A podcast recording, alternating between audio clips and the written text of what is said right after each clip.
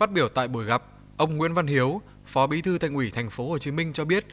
lãnh đạo thành phố luôn dành tình cảm đặc biệt, chân quý đối với cộng đồng người Việt Nam ở nước ngoài. Với các kiều bào xa xứ không thể về nước vào dịp Tết, thành phố cử các đoàn văn hóa nghệ thuật truyền thống đi biểu diễn phục vụ bà con ta ở một số nước.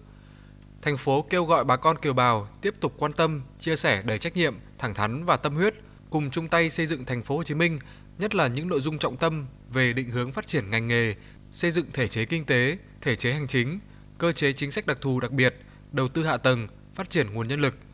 Trao đổi tại buổi gặp, ông Lâm Việt Tùng mong muốn đóng góp cho thành phố về vấn đề chuyển đổi số, đặc biệt là dịch vụ công cấp độ 4 có thể từ dịch vụ một cửa tiến tới dịch vụ không cửa. Người dân có thể sử dụng internet là có thể nhận được các loại giấy tờ cần thiết.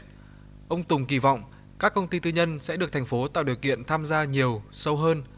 Bà Trần Tuệ Chi mong muốn cùng với thành phố xây dựng thương hiệu riêng có dấu ấn và sức lan tỏa rộng.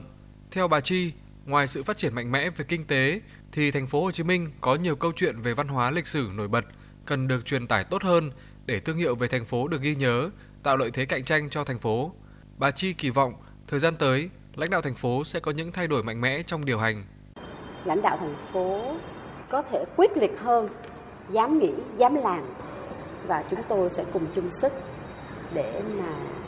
biến những cái cơ hội mà thành phố Hồ Chí Minh của chúng ta à, đang có để biến chúng thành hiện thực sớm hơn.